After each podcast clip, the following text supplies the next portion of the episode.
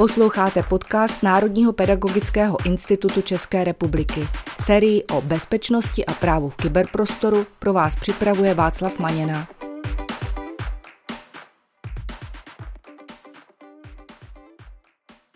Vítám vás u dnešního dílu na téma problémy s e-maily a spamem, který jsme pro vás připravili s Pavlem Matějíčkem. Pavle, vítej. Zdravím Václave a zdravím i vás, naše posluchače. Dobrý den. Pavle, asi všichni víme, co to je spam, neboli taky nevyžádaná pošta. Často slycháme, že e-maily končí ve spamu. Čím to může být? Může to být několika různými faktory. Já se u škol často potkávám s tím, že škola mi pošle nějaký e-mail nebo někomu dorazí nějaký e-mail a ten e-mail skončí v nevyžádané poště. A často to bývá tím, že ta škola má špatně nastavený ten odesílací server, respektive má špatně na tom mail serveru, jak se tomu říká, nastavené určité záznamy. A to je taková malá informace, jak pro běžné posluchače, tak i pro ty správce. Pokud vám ty e-maily od někoho končí ve spamu, tak ho upozorněte, aby si tam ty záznamy donastavil. Ty záznamy jsou tři. Ten nejdůležitější je SPF záznam a DKIM záznam, pak je tam třetí doplňující TD mark. Tyhle ty tři hodnoty velmi výrazně ovlivňují to, jaký ten e-mail při doručování dostane skóre, když ho kontroluje nějaký antispamový filtr. V momentě, kdy tam tyhle ty záznamy chybí, tak ten e-mail dostává skóre výrazně horší a tudíž je velká šance, že skončí právě v tom spamu. Takže ten spam se nás ve škole týká nejenom eh, z pohledu tedy příjemce, to znamená, když nám třeba rodič pošle do školy nějaký e-mail a on nám třeba skončí v nevyžádané poště, ale tak se nás zrovna tak může týkat, eh, pokud eh, škola někam posílá e-maily a tomu příjemci končí ve spamu a pak to teda musí řešit se správcem. Respektive asi často tady narazíme na problém, že správce školního IT často nemusí mít úplně přístupy k záznamům na doméně. Nebo kde se tyhle ty záznamy, o kterých jsi mluvil, nastavují? Hmm, je to tak, jsou to textové záznamy, které se nastavují právě na straně domény. To znamená, že ten správce, který má tu doménu eh, ve své, ve své moci, tak často to bývá třeba ten, kdo vám dělá ty webové stránky, nebo ten, kdo tu doménu registroval. Takže tam vlastně je potřeba přímo na té doméně té školy nastavit tyhle ty příslušné textové záznamy v příslušném tvaru. My tady nechceme moc zabíhat do nějakých technických detailů, popis těch záznamů a to, co dělají, najdete v popisu podcastu, ale je dobré vědět, že zkrátka tyhle záznamy nastavuje tedy ten, který má přístup k editaci DNS záznamu domény, což může být eh, třeba váš správce nebo nějaká externí firma a tomu můžete třeba poslat eh, instrukce, ať to nastaví. Co ale můžeme úplně jednoduše udělat, že si můžeme sami zkontrolovat, jestli ty záznamy ta škola vůbec má. Jak to co nejjednodušeji udělat? Ano, je, je to časté, přesně jak jsi říkal, často se to stává tak, že vlastně třeba škola posílá e-maily rodičům a tam končí ve spamu. Mnohokrát jsem slyšel mnoho učitelů dlouhá léta říkat, nám to občas končí ve spamu, kontrolujte spamovou složku, ale to není dobré řešení problému. Eh, právě každý, každý učitel, kdokoliv, když si pošle e-mail od sebe ze svého e-mailu, pokud používáte Google Workspace nebo Microsoft 365 nebo jakoukoliv jinou e-mailovou aplikaci, stačí napsat nový e-mail a poslat ho na speciální e-mailovou adresu, kterou si můžete vygenerovat na stránkách mailu pomlčka tester.com. Opět odkazy najdete pak v popisu podcastu. A tady z té webové stránky, tam se vám vygeneruje taková dočasná e-mailová adresa, na kterou když vypošlete e-mail, tak ono to zkontroluje všechny ty náležitosti a ukáže vám to, jaké skóre vlastně tenhle ten e-mail dostal z hlediska té doručitelnosti toho e-mailu. A také vám ukáže, proč takové skóre dostal. A ten protokol si můžeme třeba uložit jako snímek obrazovky a poslat ajťákovi. To je docela, myslím, takový jako dobrý autodiagnostický nástroj, který zvládne obsluhovat úplně každý. Zkrátka jenom pošleme e-mail na nějakou vygenerovanou adresu a ten výsledek je, bych řekl, velice takový jako popisný, podrobný. Tento nástroj je tedy užitečný hlavně v případě, že si chceme otestovat, jak ten náš e-mail po tom, co dorazí do schránky někomu dalšímu, tak jak bude vyhodnocený, jestli, nebo s jakou pravděpodobností bude vyhodnocený jako spam. Ale já jsem měl na mysli, jestli si já jako obyčejný učitel můžu zkontrolovat, že ta naše doména školy má nastavené správně tyhle ty záznamy. Ano, na tohle existuje úplně geniální nástroj, který se jmenuje MX Toolbox. Ten MX Toolbox toho umí mnohem více, ale mimo jiné je schopný vám ukázat, jaké záznamy jsou tam pro tu vaši doménu nastavené a pokud nějaký chybí, tak vám to označí červeně nebo vám napíše, že je nakonfigurovaný špatně. Takže ten MX Toolbox toho umí strašně moc, ale ukáže vám právě tyhle ty zanesené záznamy, nejenom ty textové, ale i různé MX záznamy a další, které se vlastně váží k celé téhle mailové problematice a také je schopný zjistit, jestli se náhodou nenacházíte na nějakém blacklistu. Takže i když máme všechny tyhle záznamy v pořádku, tak ještě pořád může ten náš e-mail skončit na nějakém blacklistu. Co to vlastně ten blacklist je a jak se na něj dostat? Ten blacklist, nebo nověji se také používá výraz blocklist, tak eh, vlastně znamená nějakou řekněme, černou listinu, na které jsou eh, uvedené e-mailové servery nebo adresy, ze kterých je masivně odesílán spam. No a vlastně každý antispamový filtr, potažmo antivirový program nebo jiný další bezpečnostní mechanismus, který vlastně s touhle databází pracuje, tak je schopný zjistit, jestli náhodou eh, se nenachází ta vaše adresa na nějakém blacklistu a pokud ano, tak od vás veškerou příchozí poštu zablokuje, zahodí nebo ji právě přesune do nějaké spamové složky. Takže eh, pokud náhodou vaše e-maily padají do spamu a v první fázi zkontrolujete, že záznamy máte v pořádku, tak je velmi pravděpodobné, že jste se na nějaký takovýhle blacklist dostali a tudíž je doručování těch vašich zpráv blokováno z tohoto důvodu. Takže dostat se tam můžu třeba i tak, že ten účet mi někdo napadne a potom, aniž bych to věděl, z mé e-mailové schránky odesílá spam. Ve škole se často potkáme s tím, že Tohle se může stát nějakému třeba žákovi, který podcení důležitost toho hesla, takže tam má nějaké úplně jednoduchoučké heslo, které jde snadno uhodnout, nějaký robot mu to napadne a potom se z toho jeho účtu rozesílá spam. Což pak mohou tyhle ty servery vyhodnotit tak, že je to eh, problém té domény a zablokují potom tu doménu. Nebo dají tu doménu na ten blacklist. Hmm, druhá věc, se kterou se bohužel často potkávám, je to, že když si škola nějaký mailový server hostuje často sama a nemá ho dobře zabezpečený, tak eh, se může stát takzvanou open relay, to znamená, že vlastně útočníci zjistí, že přes ten mailový server školy, který je dostupný z internetu, může posílat poštu kdokoliv dál. To znamená, že vlastně útočníci využijí ten e-mailový server uh, té školy k tomu, aby přes něj šířili spam. Takže nemusí nikdo hacknout nutně tu schránku, což je ale teda také častý důvod, jak se říkal, ale může se, řekněme, někdo jenom vlastně napojit na ten e-mailový server, který je otevřený každému dalšímu spojení a vlastně z vaší domény pak může odesílat průvodné zprávy. Takže to jsou dva takové asi nejčastější způsoby, se kterými se potkáváme.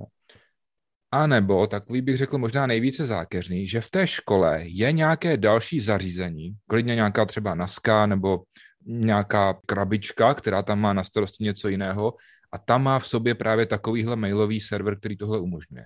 Tohle asi už není tak jednoduché odhalit. Nebo máš nějaký tip pro ajťáky? Odhaluje se to špatně. Sám jsem se podílel na několika vyšetřování právě do zasílání spamů ze sítě, kdy se jako hledala ta konkrétní stanice nebo to konkrétní zařízení, které to dělalo. A ano, v jednom případě to byla přímo NASCA, v druhém případě eh, to byl počítač, který vlastně neustále tam běžel, řekněme plnil nějakou funkci jednoduchého serveru a ten byl vlastně kompromitovaný. A hledalo se to velmi těžko, řekněme, že běžné mechanismy jako antivirové programy to nedokázaly odhalit. Odhalil to pak vlastně až nějaký firewall, zjistili jsme pak, jaká konkrétní stanice to dělá ale vlastně, aby se zjistilo, co to je za malware, tak to muselo jít až do antivirové laboratoře jedné antivirové společnosti, kde na tom pracoval tým expertů, aby to zjistili, protože to byla jako velmi zákeřná hrozba, která běžela až řekněme, pod úrovní operačního systému. Takže ano, občas je to jako velmi těžké, ale pomůžou vám s tím pak jako čtení nějakých logů ve firewallech, kdy vlastně vidíte, z jaké stanice vlastně odchází ta SMTP komunikace to nejsou úplně povzbudivé informace. Tak abych to zase trošičku vyvážil, tak hodně škol používá eh, cloudové služby typu eh, Office 365 nebo Google Workspace a tam eh, tenhle ten relaying vlastně je zakázaný, takže to je jedna věc. A druhá věc je, že pokud ten provozovatel zjistí, že nějaká služba, nějaký účet rozesílá hodně spamu, to znamená typicky máte školní účet žáka, kterému někdo eh, se dostal do hesla, tak eh, ten účet jakoby zablokuje. což eh, může mít docela daleko sáhlé následky, protože pokud tenhle ten účet používáme i k jiným věcem, jako třeba k přihlašování na školní počítače, k přihlašování na tablety a tak dále, tak ten žáček vlastně najednou nemůže pracovat. Takže je opravdu potřeba si tohleto hlídat. No a ten relaying, jak si říkal, na to už musíme zavolat zkrátka někoho často zkušenějšího. Já bych tady možná jako podotknul to, co jsi řekl, pro spoustu škol není výhodné hostovat si ten server sami u sebe, je s tím spojena opravdu jako práce, ten server se musí udržovat, musí se updateovat, teďka ještě, nedej bože, jako NUKIP chce přijít, nebo dokonce už tento rok přišel, že správci budou muset dodržovat nějaká určitá nastavení kolem mailové komunikace, bude se muset jako povinně šifrovat spojení. Nejsem si jistý, kolika škol by se tohle třeba týkalo, ale je třeba možné, že se to bude jako rozšiřovat a potom by do toho třeba školy spadly. Myslím si, že se se nepletu, zatím toho spadají jenom subjekty, které spadají pod zákon o kybernetické bezpečnosti, ale chci tím říct především to, že s těmi e-maily, které někomu můžou přijít, jako že to je jednoduchá věc, mít někde mailový server, tak vlastně není a je potřeba se o něj starat jako o jakýkoliv jiný server.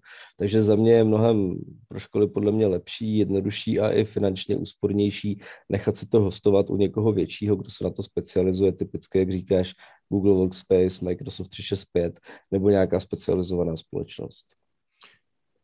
My jsme dnes několikrát mluvili o tom, že Někdy je potřeba nastavit na doméně nějaký záznam. Ale taky už jsme nastínili, že ne vždycky je to tak jednoduché, protože někdy třeba ty přístupy k těm záznamům má nějaký externí správce. Často potkávám i případy, kdy ta škola vlastně neví, kdo se o tu doménu stará. Někdy to může být zřizovatel, někdy to může být eh, někdo, kdo už třeba té škole to neposkytuje, anebo zažil jsem i případy, kdy doména byla třeba napsaná na bývalého ředitele, který už ve škole nepracuje. Takže je nějaká šance, jak tuhle tu informaci zjistit, nebo co mám dělat, když tohle nevím, komu ta doména patří? Eh, můžete to zkusit eh, určitě na stránkách například CZNICu, což je správce české domény, takže na stránce nic.cz lomeno whois eh, je vlastně možnost zadat název té naší domény, jo, základní škola.cz a když ho tam zadáte, tak vám to vyjede, kdo je vlastně vlastníkem té domény a budete tam mít uvedené jméno, případně i nějaké další iniciály. Doteď jsme se bavili spíše o věcech, které může nastavit ajťák eh, nebo nějaký správce, který se stará o tu doménu a tak dále.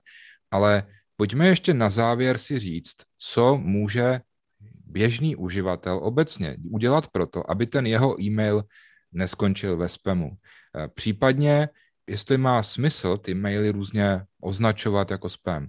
Já bych řekl, že první věc, kterou bychom měli ctít, že bychom ty maily, které posíláme, vždycky měli opatřit nějakým předmětem, protože posílat mail bez předmětu je, řekl bych, neslušné, ale další věc je, že zvyšujeme pravděpodobnost, že skončí ve spamu. Co dál můžu udělat? Určitě. Eh, je vhodné se v tom e-mailu vyvarovat určitých výrazů, jako je například jako Viagra a podobně, protože samozřejmě i ten e-mail je skenovaný, řekněme, tím antispamovým filtrem, buď pak třeba přímo na úrovni toho mail serveru nebo až na té koncové stanici v tom e-mailovém programu a ten mm, antispamový filtr může určitá slova v tom e-mailu vyhodnotit jako klíčová, to znamená, že zrovna ta Viagra je takový jako typický spam, uh, protože o tom si běžní lidé nepíšou, naopak chodí na to různé jako nabídky právě do té pošty a tak dále. Takže to je jedna z věcí. Druhá věc, uh, určitě, jak si říkal, je dobré, pokud vám takovýhle nějaký e-mail přijde, tak v závislosti na vašem klientovi ho označovat anebo odznačovat, že to je anebo není spam. Eh, dokonce dneska například Outlook eh, umožňuje rozlišovat, že můžete označovat dvě různé věci. Je to spam a je to phishing. Jo? Kdy vlastně vy tím, že je to spam, tak pomáháte, když to označíte, řekněme jako dojemnit nebo jako zlepšit detekci toho velkého antispamového filtru a je to pak na více úrovních, buď můžete vlastně ten velký filtr na úrovni celé organizace tím jako zpřesňovat, anebo pak máte ještě svůj vlastní uživatelský, který, na kterém se to můžete řešit. Stejně tak je pak dobré, pokud vám přijde phishing, to znamená podvodný e-mail, který z vás chce vylákat nějaké uživatelské údaje, tak to můžete označit jako phishing a například takovýhle e-mail pak může být okamžitě zablokován napříč celou organizací, což vlastně může jako zachránit tu firmu nebo tu školu. Takže určitě je dobré tyhle tlačítka jako běžný uživatel používat, reportovat tyhle spamy a phishingy a to je asi tak všechno, co s tím běžný uživatel může udělat. Já k tomu ještě přidám takový postřeh z pohledu třeba správce, tak eh, mně, když se takováhle věc stane na doméně, tak mně přijde eh, třeba na Google Workspace přijde takový report a tam je napsáno, že ten a ten uživatel má třeba podezřelé eh, velké množství spamu, který jako označil, tak ať to ještě třeba zkontroluju. To je hrozně fajn, protože já jako správce můžu třeba varovat ty uživatele, že pozor, teďka tady chodí tenhle ten typ třeba phishingu to je určitě skvělá zpráva, je určitě jako možné a je podle mě i dobré z hlediska těch správců používat nějaké pokročilé detekční techniky, buď to umí antivirové programy nebo i takzvané EDRK, kdy vlastně oni jsou schopni říct, teďka přišlo od jednoho uživatele do celé organizace 57 e-mailů ve stejný čas, je možné, přesně jak říkáš, bude to nějaký phishing, je možné teďka je třeba jako zablokovat nebo je pozdržet, než je ten administrátor zkontroluje a pak je teprve pustit. Takže pokud chcete, máte na to prostor a možnosti, tak doporučuji se na tuhle kategorii jako zaměřit. Máte teď od nás spoustu typů na to, co si třeba můžete zkontrolovat, co můžete sami nastavit. Připomínám, že všechny ty odkazy jsou v popisu podcastu. Pavle, já ti moc děkuji, loučím se s tebou a přeju tobě i našim posluchačům, aby jsme s tím spamem měli co nejméně problémů. Děkuji Václavé za hezké přání a děkuji i vám, naši posluchači, že nás posloucháte a ideálně i šíříte dál. Díky a nashledanou.